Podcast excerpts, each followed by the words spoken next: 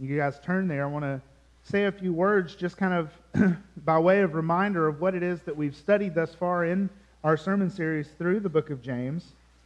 The, for the majority of his letter, we've been looking at the marks of a person who has true, genuine faith. So, what are the characteristics of a life that is marked by genuine, life changing, true faith in Jesus? And we've seen that a person with genuine faith remains steadfast and faithful in the midst of trials. All right, so James opens his letter by saying, Count it all joy when you meet trials of various kinds, for you know that the testing of your faith produces steadfastness. He says, Let steadfastness have its full effect, that you may be perfect and complete, lacking in nothing. So, one mark of a person who has true and genuine faith is that they remain steadfast under trial. Another mark of a person with genuine faith is that this person not only hears God's word, but also obeys God's word. They're obedient to God's word. So, a person, James says, who is a hearer only and not a doer of the word, James says that person is deceived, right? They're deceived. And so they're deceived into thinking that their faith is real, that their faith is genuine, when in fact their faith isn't real, it's fake. James goes on in chapter 2 to say that a person who claims to have faith but does not obey, that that faith is worthless. It's worthless, it's dead. The last time we looked at James chapter 3, verses 1 through 12. And, and, and in those verses, James says that a person who has true and genuine faith has a spirit controlled tongue, that their speech is controlled by the Holy Spirit. And he says in verse 7 that man can train every kind of wild animal, man can train every kind of beast, but no human being is able to control their tongue. Right? Because of this, right, we saw that not many people who James is writing to said he said that not many of them should become teachers or preachers. Right? And one of the reasons we uh, talked about why James says that not many of them should become teachers or preachers of the Word of God is because of the opportunity, the, the inordinate opportunity uh, for there to be sin with the tongue. So James says that one of the marks of a person with genuine faith in Jesus is that they have spirit controlled speech. Well, in our passage this morning, James ties this conversation about taming the tongue with his theme of wisdom that's gone through all throughout his book so far. Right? So James says this morning in our text that there's basically two different ways of life, two different kinds of wisdom. Right? One wisdom is a gift from God. That wisdom flows down from heaven. It's a gift of God that is given, uh, and it comes uh, to the heart of the person who has received or who has, uh, who has confessed and believed uh, in faith uh, that God is our Savior, right? He describes this wisdom as heavenly wisdom. Now, the other kind of wisdom that James describes in these verses is a fake wisdom. It's a pseudo wisdom, right? In fact, he says that this is no wisdom at all. It's actually earthly, it's unspiritual, and he even describes it as demonic. Right? In all of this, in all of these verses, and really in the entire book of James, there is this call for us once again to examine our hearts, to examine the fruit of our lives, to examine our works, and to test and to see if our confession of faith is really genuine at all or if we're deceived. So, with that in mind, let's uh, once more, I want to invite you to stand together with me as I read for us from James chapter 3. I'm going to read verses 13 through 18. James chapter 3, verses 13 through 18. James says, Who is wise and understanding among you? By his good conduct, let him show his works in the meekness of wisdom. But if you have bitter jealousy and selfish ambition in your hearts, do not boast and be false to the truth. This is not the wisdom that comes down from above, but it is earthly, unspiritual, and demonic. For where jealousy and selfish ambition exist, there will be dishonor and every or disorder and every vile practice. But the wisdom that is from above is first pure, then peaceable, gentle, open to reason, full of mercy and good fruits, impartial and sincere. And a harvest of righteousness is sown in peace by those who make peace. Let's pray. Lord, as we come to your word this morning to study, Father, I pray that you would, by the help of your Holy Spirit, help us not only to be hearers of this word, but to be doers of it as well. Father, I pray that we would recognize and realize that this faith is a gift from you.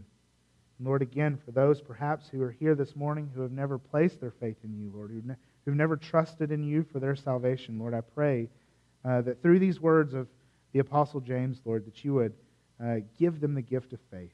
Lord, help them to see their need for you. And Lord, I pray that you would convict us, use this passage to convict all of us uh, for our sin. And Lord, I pray that you would help us to repent and turn to you in faith once again. In Christ's name we pray. Amen. You can be seated. So, before we jump into this particular text, I want us to take just a few minutes to think about the nature of heavenly wisdom that James is talking about here in these verses. Right? So, in order for us to, I think, understand clearly what James is talking about in these particular verses, he wants us uh, to take a step back and to look more generally from his entire book uh, about what the nature of this wisdom is that he's talking about in 13 through 18. well, the first thing we learn about this heavenly wisdom, right, uh, from the book of James is that heavenly wisdom is not something that we can just choose to have. Okay? Heavenly wisdom is not something that we can, in our own strength and by our own power, just pull ourselves up by the bootstraps and try a little bit harder uh, to be a little bit better, right? And so the Christian life is not one uh, that we do, we live in our own strength. And this heavenly wisdom that James is talking about here, that every Christian ought to have, is a gift from God. You see, every single one of us, our hearts are naturally sinfully bent against God. We are naturally rebellious against Him. And because of our sin and because of our sinful nature, our sinful mind, our sinful tongues, our sinful mouths, uh, everything is affected by that, right? Our speech is affected by that. Our relationships are affected by it. Everything about us is naturally bent against God's wise and perfect plan. And so James is building this case against our sinful human hearts and against our sinful human behaviors that follow, and he is getting ready really to lay down the hammer in chapter 4. So if you look forward to chapter 4, uh, James is writing, mind you, to the church. Right? So he's writing these things to people who confess belief in Jesus, and he has some of the harshest words uh, that have been written to the church there in the first part of chapter 4. And so he's preparing, he's building this case against our sinful human hearts and our sinful behaviors, and he's getting ready uh, to really come at it in chapter 4 in the first part. So that's the first thing. We can't simply choose to be good and to do good and to take care of all of our problems, right? We're too sinful for that. We're too sinful for that. The second thing is that because of our sinfulness, we desperately need the gospel. We desperately need the good news of Jesus. And James clearly reminds us of this all the way from chapter 1, all throughout his letter. James constantly, clearly reminds us of the gospel. So in James chapter 1, verse 18, we looked at this uh, several months ago. It says, Of his own will, of God, of God's own will, he brought us forth. Literally, he, he regenerates us, he gives us new birth by the word of truth so that we should be the kind of first fruits of his creatures. And so, again, he calls us to repentance and to genuine faith. In, in, chapter 1, verse 21, he says, Therefore, put away all filthiness and rampant wickedness, and receive with meekness, with humility, the implanted word which is able to save your souls. All of us here this morning, every single one of us, desperately need this good news we desperately need the gospel because we just can't muster up the good works we just can't muster up the righteousness that God requires of us in our own strength. We can't do it. Apart from God saving us, each and every single one of us are helpless because of our sin. The third thing we see is that true and genuine faith that produces good works and a life that's lived in heavenly wisdom is a gift that's given by God. Right? So it's not something that we choose. It's not something that we can work up and earn by our good works. It's a gift that's given by God. Remember, James opened his letter with this exact reminder in James chapter 1, verse 5. He says, If any of you lacks wisdom, let him ask God, who gives generously to all without reproach, and it will be given to him. But let him ask in faith and not in doubt. Because the one who asks in doubt is like a wave that's driven by the sea, right? Driven by the wind, tossed to and fro. So again, James reminds us that any good gift that we have is a gift from God.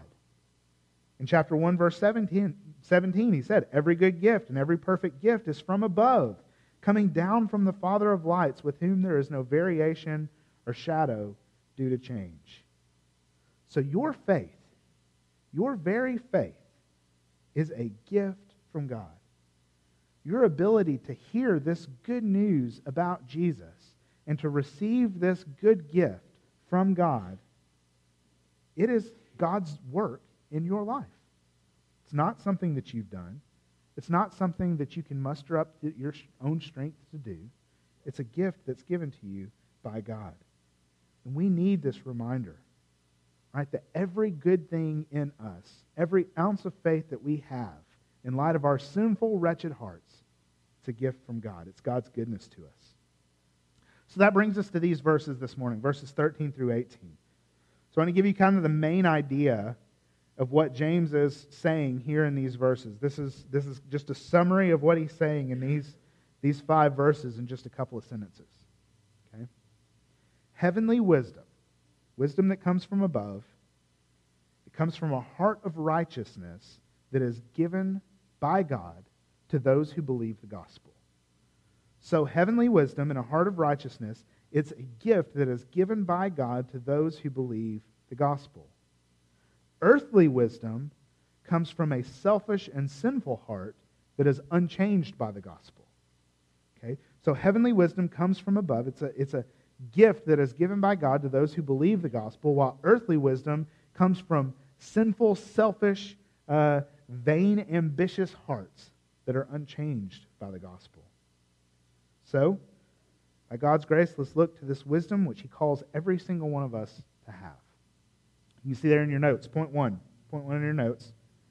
The genuineness of our faith is put on display by our works. Okay? Your confession of faith, that the genuineness of that confession is put on display by our works. So James begins this section by asking uh, a question. He asks a question. He says in verse 13, Who is wise and understanding among you? Now, it's important to know who it is that James is asking this question to, right? So some people say that James is asking this question of those who want to become teachers. So you remember back in chapter 3, verse 1, he begins this whole section, this whole chapter, by addressing those who wish to become teachers. He says, Not many of you should become teachers because of the dangers of the sinfulness of the tongue, right? And so some people say that James is asking this question who, who is wise and understanding among you? He's asking this question of those who, who want to become teachers in the church. Okay? And so uh, they're argue or they're say that this question goes something like this. You, you guys think that you're wise and you think that you have enough understanding and you wish to be teachers in the church, prove it. So that, that's one way that, that some people interpret this passage. I think James is asking this question more broadly, though. He's asking this question of every single one of us, not just those who want to be teachers, but everybody. Think about it this way James begin, began the section in chapter, thir, uh, chapter 3 uh, this discussion about the tongue and, and the use of our words, right? and he begins the section by addressing teachers, right? And we said when we studied that passage last time, it was because teachers use words a lot, right? They stand up in front of people and they open their mouths and they speak. And so there's more opportunity uh, to sin with your mouth if you're a teacher. But he goes on to talk about controlling the tongue, and he's not just saying that it's teachers who need to control their tongue, it's everybody. Right? Everybody needs to have spirit controlled speech. Every believer, not just teachers and preachers, everybody does. So, in the same way, I think James is asking this question this morning of all of us. Everyone who confesses faith in Jesus ought to have a lifestyle that's marked by heavenly wisdom. We ought to live in light of heavenly wisdom and not earthly wisdom. So I think James is asking this question to each and every one of us here this morning. Right? Now, that's who. Now, why? why does James ask this question? Why does he begin this section on heavenly wisdom by asking, Who is wise and understanding among you? Well, I think that James begins this section with a question because he wants us to examine ourselves. Right? This is a call to examine your heart. This is a call to examine the fruit of your life. It's a call to examine your works. Right? Questions are powerful tools to bring about self examination. They are. Some of you guys perhaps remember a time in school when a teacher would call on you or call you forward to, to give an account for what you've learned in front of an entire class. Some of you guys are teachers and you've done this to people before. right? You call them down front, and it's time, it's a time of reckoning. It's a time for you to give an account for the knowledge and the understanding and the wisdom that you should have gained on any particular subject. One memory I have in particular of my time in seminary, it's actually a bunch of memories. Uh, it was a daily memory for a long time there. When I was in seminary and I was taking all these different Greek classes. All right, so we would go into our Greek class, and the only thing we were allowed to bring in class with us was our Greek New Testament. No English Bibles allowed.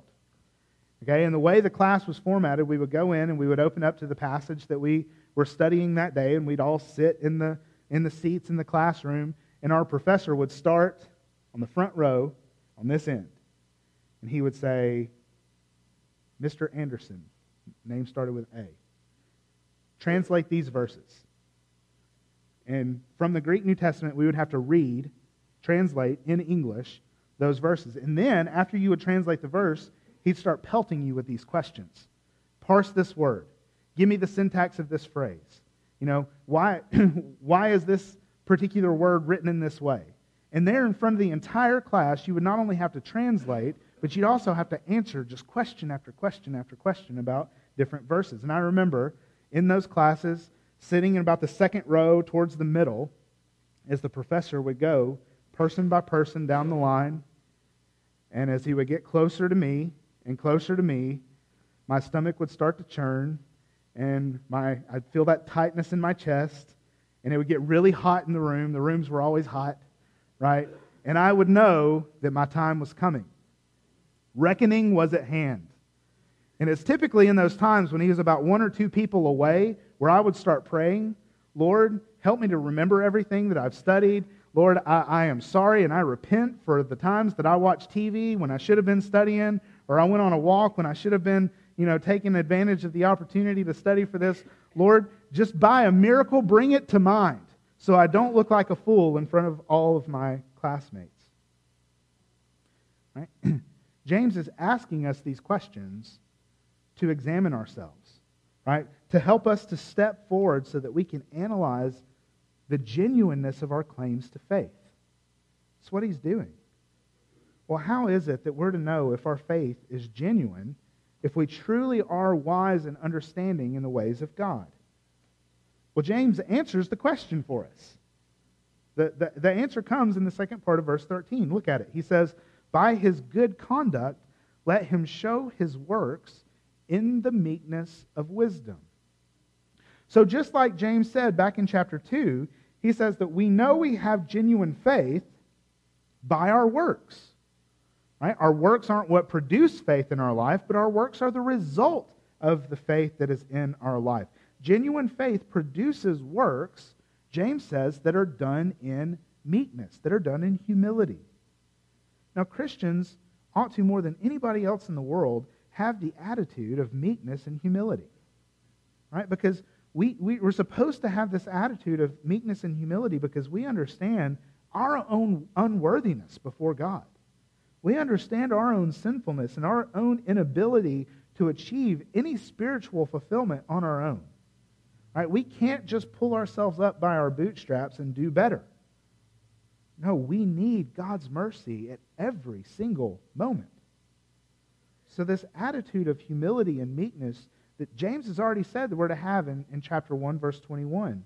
He says this is the same attitude that we're to receive God's implanted word. He said, with meekness, with humility, receive the implanted word, which is able to save our souls. So if you're here this morning and you claim that you're a believer in Jesus and you claim to be his disciple, yet you have an attitude of pridefulness, self conceit, James is calling you here to examine your heart to see whether or not you really are a Christian.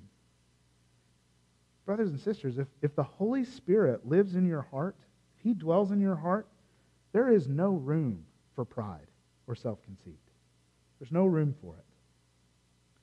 Well, what about the person who claims to be a genuine disciple of Jesus, but doesn't have the works of faith that are done in the meekness of wisdom that James is talking about here? Well, that, that brings us to point two.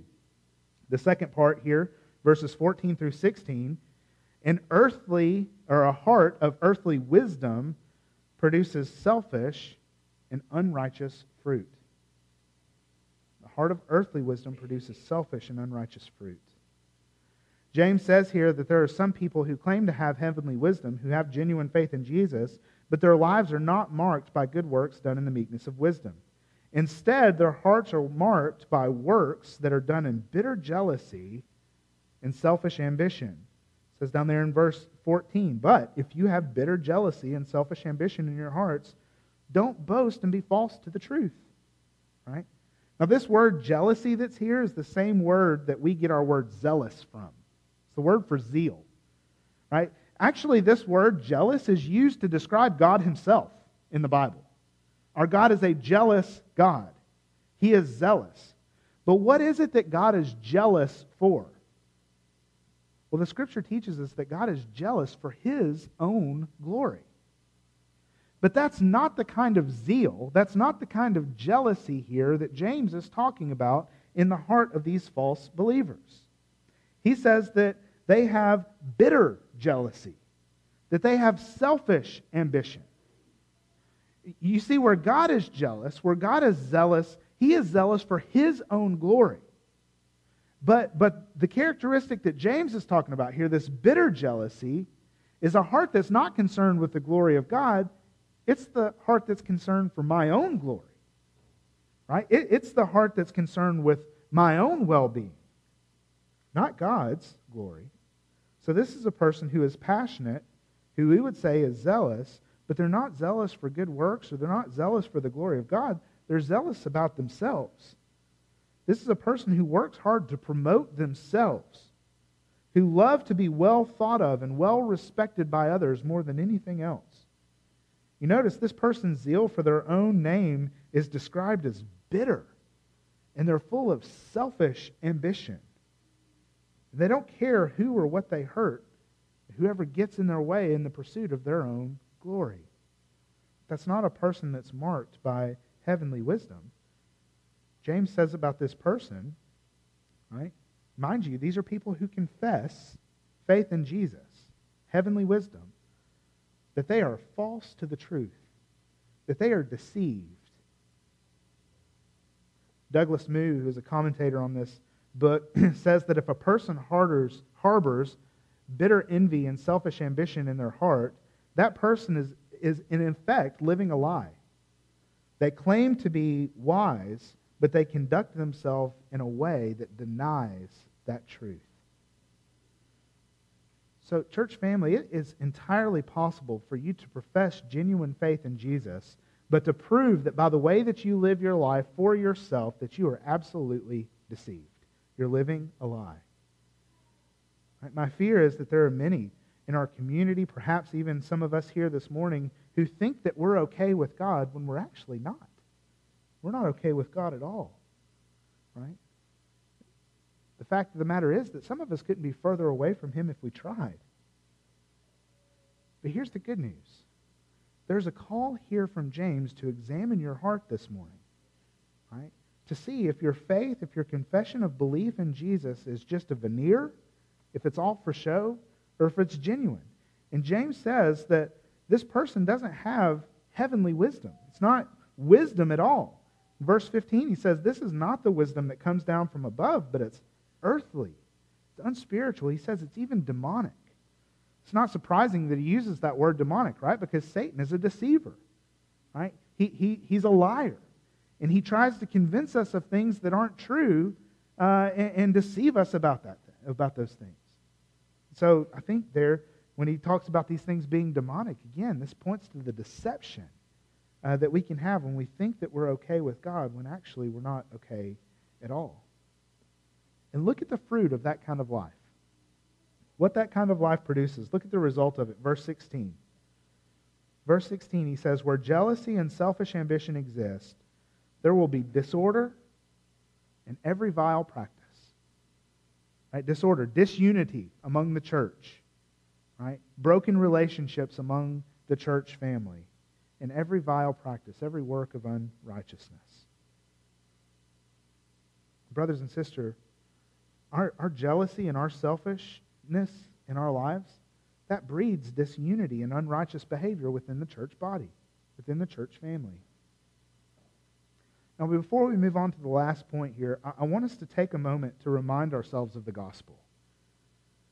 Because the reality is, is that every single one of us here, if we're truly examining our own hearts right now, if we're truly thinking about how this text applies to us, every single one of us know that we've fallen short Right? and probably do so on a daily basis. I'll be the first to confess that I do. Right? I'll be the first to confess that oftentimes my life can be marked by earthly wisdom and not heavenly wisdom. But here's the good news the good news is that Jesus came and lived the perfect life that none of us could ever live. Try as hard as I might, I can't live a perfect life. Even as a Christian, I can't do it. But Jesus did it for me. That's why all of us need God's mercy and grace. Jesus, He came and He lived a perfect life for us. He died on the cross to take our punishment for our sin that we deserve. Right? He humbled Himself. The Apostle Paul says in Philippians chapter 2, He didn't count His equality with God something to be lorded over us, but He humbled Himself. And He was obedient to God to the point of death, even death on a cross. And there, as Jesus hung on that tree, he took our punishment and our, uh, for our sin that each one of us deserves. So not only did Jesus live a perfect life for us, not only did he die on the cross for our sins, but he rose again from the dead. He, he, he rose again. God raised him from the dead. We just celebrated this great truth uh, on Easter Sunday last week, right? That, that God raised Jesus from the dead. And for everyone who would turn away from their sins and trust in Jesus, Jesus' perfect life is given to our account. And our sinfulness and the punishment that we deserve because of our sinfulness, God nails it to the cross of Jesus. And we don't bear the punishment for that sin anymore. We don't bear that guilt. We don't bear that shame anymore because of what Christ did on the cross for us. And the scripture says if we would just turn away from our sins and put our hope and our trust in Jesus and follow after him, we'll be forgiven. He wipes away our punishment. He wipes away our guilt. He wipes away our shame. And we're given new life in Him. It's exactly what James tells us here. I want us to skip forward a little bit. Look, look at James chapter 4 and verse 7. So if you're here this morning, you're thinking, man, Pastor Nick, my, my life is marked by earthly wisdom, right? By selfish ambition, uh, by, uh, by all these things, by bitter jealousy. What do I do? Well, James answers that question. Look at chapter 4, verse 7. He says, Submit yourselves, therefore, to God. Resist the devil, and he will flee from you. Draw near to God, and he will draw near to you. Cleanse your hands, you sinners, and purify your hearts, you double minded. Right? This call from James is to repent, to turn from our sinfulness, to turn from our earthly wisdom, and to turn to Jesus and to place our hope in Him. Look at what he says there in verse 10, chapter, chapter 4, verse 10. Humble yourselves before God. There's, there's that word again humble, meekness. Humble yourselves before the Lord, and he will exalt you. Oh, friends, this is the gospel. This is what every single one of us so desperately need every single moment of every single day. I don't care how long you've been a Christian. I don't care how long you haven't been a Christian. This is the good news for us this morning. This gospel promise that God takes wretched sinners like you and me who come humbly to him for forgiveness, and in mercy, he exalts us to the place of righteousness and peace. That's point three. Point three in your notes. A heart of heavenly wisdom produces righteousness and peace, whereas a heart of, of earthly wisdom produces selfishness, selfishness and, and vain jealousy. A heart of heavenly wisdom produces righteousness and peace. So, James gives us here in verses 17 and 18 the characteristics of this kind of wisdom, this wisdom that comes from above, this wisdom that is a gift from God. And again, remember that uh, this uh, kind of wisdom, right, this lifestyle that is marked uh, by this good fruit and these works of genuine faith, is, it's a gift from God. It's not something that we can just try harder to attain on our own. This wisdom is a gift. It's, it's good fruit. It's heavenly. It comes down from above. It's not because of our doing, it's because of God's doing. So, what is the fruit of heavenly wisdom? It's interesting here, but it's not surprising that the fruit that James lists here is pretty much the complete opposite of the bitter jealousy and selfish ambition that he talked about that marks earthly wisdom. Look, look at these characteristics. He says, first, the fruit of heaven, heavenly wisdom is pure. Right? It's pure as opposed to worldly. It's pure as opposed to bitter jealousy, right? It, it's, it's not selfish. It's peaceable. It's peaceable rather than disorderly, disunity. It's a person who is gentle, who's open to reason. Now, I think open to reason there means teachable, right? Teachable. When we do something wrong and somebody comes and shows us from God's word that we've sinned, right? It's a person who says, "Yeah, I see that," and it's a person who's teachable, who's not, whose first inclination is not self-defense. Say, "Well, I'm not as bad as everybody else." No, this is a person who's open to reason, who's teachable. This is a person who's quick to show mercy. Why are Christians quick to show mercy to people? It's because we've been shown so much mercy, right? We don't look at other people and think, man, I'm so much better than them right? We're quick to show mercy to people because God has shown us so much mercy. We're quick to show mercy because we know our own unworthiness. It's a person who's impartial, who doesn't make distinctions uh, of people because of external things. And this is a person who is sincere, genuine, rather than prideful or bitter or selfish. Notice all of these things that are listed in verse 17 and all of these things, none of them are to dos. Did you notice that? None of these things are things that you can do. You can't do peace. You can't do teachability. I think I'll go out and do some teachability today. No. You can't you can't do these things. This is a list of character traits, isn't it? This, this is not something that we can do. This is something about who we are in Christ because God that is at work in us to bring about, to change our hearts, to change our lives, to change our characters, to follow after Him. So, what's the final outcome? What's the result of this kind of wisdom? We saw that the result of earthly wisdom is, uh, is disunity in every vile practice, every work of unrighteousness. Look down in verse 18. The final outcome of heavenly wisdom says, And a harvest of righteousness is sown in peace by those who make peace. So rather than disunity in every vile practice, the outcome of those who live in light of heavenly wisdom is a harvest of righteousness and peace. Now, you noticed here that James uses the language of sowing and reaping, of, of planting and harvesting. Brothers and sisters, righteousness and peace are a harvest.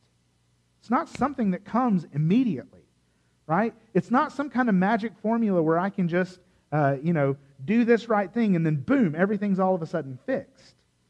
No, righteousness is a harvest a lot of you guys are farmers. Some of you guys are gardeners and different things like that. We kind of we have a little garden box in the backyard, and we like to plant stuff there and fool around with it. We're not great at it, but uh, you know it's something fun to do outside, right? I can't take a, a tomato seed and put a tomato seed in the dirt and then turn around and throw a little bit of water on it, and all of a sudden, boom, there's a tomato plant, right? No, there's more to it than that, isn't there? It takes time. It takes care. You gotta, you gotta fertilize them at the right time. You gotta pull weeds out when weeds start to pop up and grow in it. You gotta make sure it has enough water, but not too much. You gotta make sure it gets enough sunlight, right? And over time, you reap a harvest, right? You plant the tomato seed, and over time, and, and with the Lord's help, you know, tomatoes grow, and, and you have a harvest. Well, a righteous life is the same way. It's not just that I can, you know, do this one thing and boom, everything's fixed right? And everything's all hunky dory again. No, it takes time for God to work these things in our life. We sow seeds of peace, and as we sow those seeds of peace, over time, a harvest of righteousness comes.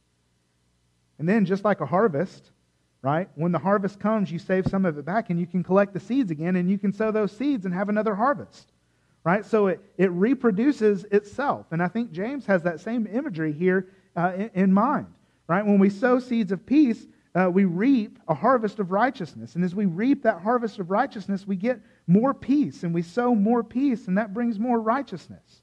And then as more righteousness comes, we sow more peace, right? And it's this, this cyclical thing that goes on and on and on. So the question for us this morning is what kind of seeds are you sowing? What kind of seeds are you sowing? Are you sowing the kind of seeds that will reap a harvest of righteousness and peace? Are you sowing the kind of seeds in your life that will, reach, uh, that will reap a harvest of disunity and unrighteousness? Well, James follows this clear line of thought. If one professes to be a Christian, that person must prove it by living like a Christian. Nothing more is more convincing than the kind of wisdom that is revealed in his or her behavior to show the genuineness of faith. God's wisdom will be revealed in the way that we as Christians live. And, and when we hear Him and when we love Him and when we obey Him and we serve Him and we serve His church, it will be manifested by a purified heart, by humble peacemaking deeds, by righteousness, this harvest of righteousness that reproduces itself. This is a tremendous picture for us this morning. But it's not something that we can do in our own strength. This is a gift of God. This is something that He works in you. We just have to humbly submit to Him. So ask yourself do I have heavenly wisdom or do I have earthly wisdom? The answer is not anything other than what the character of your life is, the specific deeds that you do, and, and what your attitude is so as you run an inventory of yourself, do you have heavenly wisdom or do you have earthly wisdom? The truth of the matter is, is that every single one of us in here display both at times. So it's when those seeds start to sprout of earthly wisdom in the Christian's heart that we again repent and turn to God, ask Him for His forgiveness, ask Him for His help, Ask Him to continue to work in our lives to bring about this harvest of righteousness. And just like that song we sang earlier in the service, we are confident. We pray this prayer in confidence, knowing that He will hold us.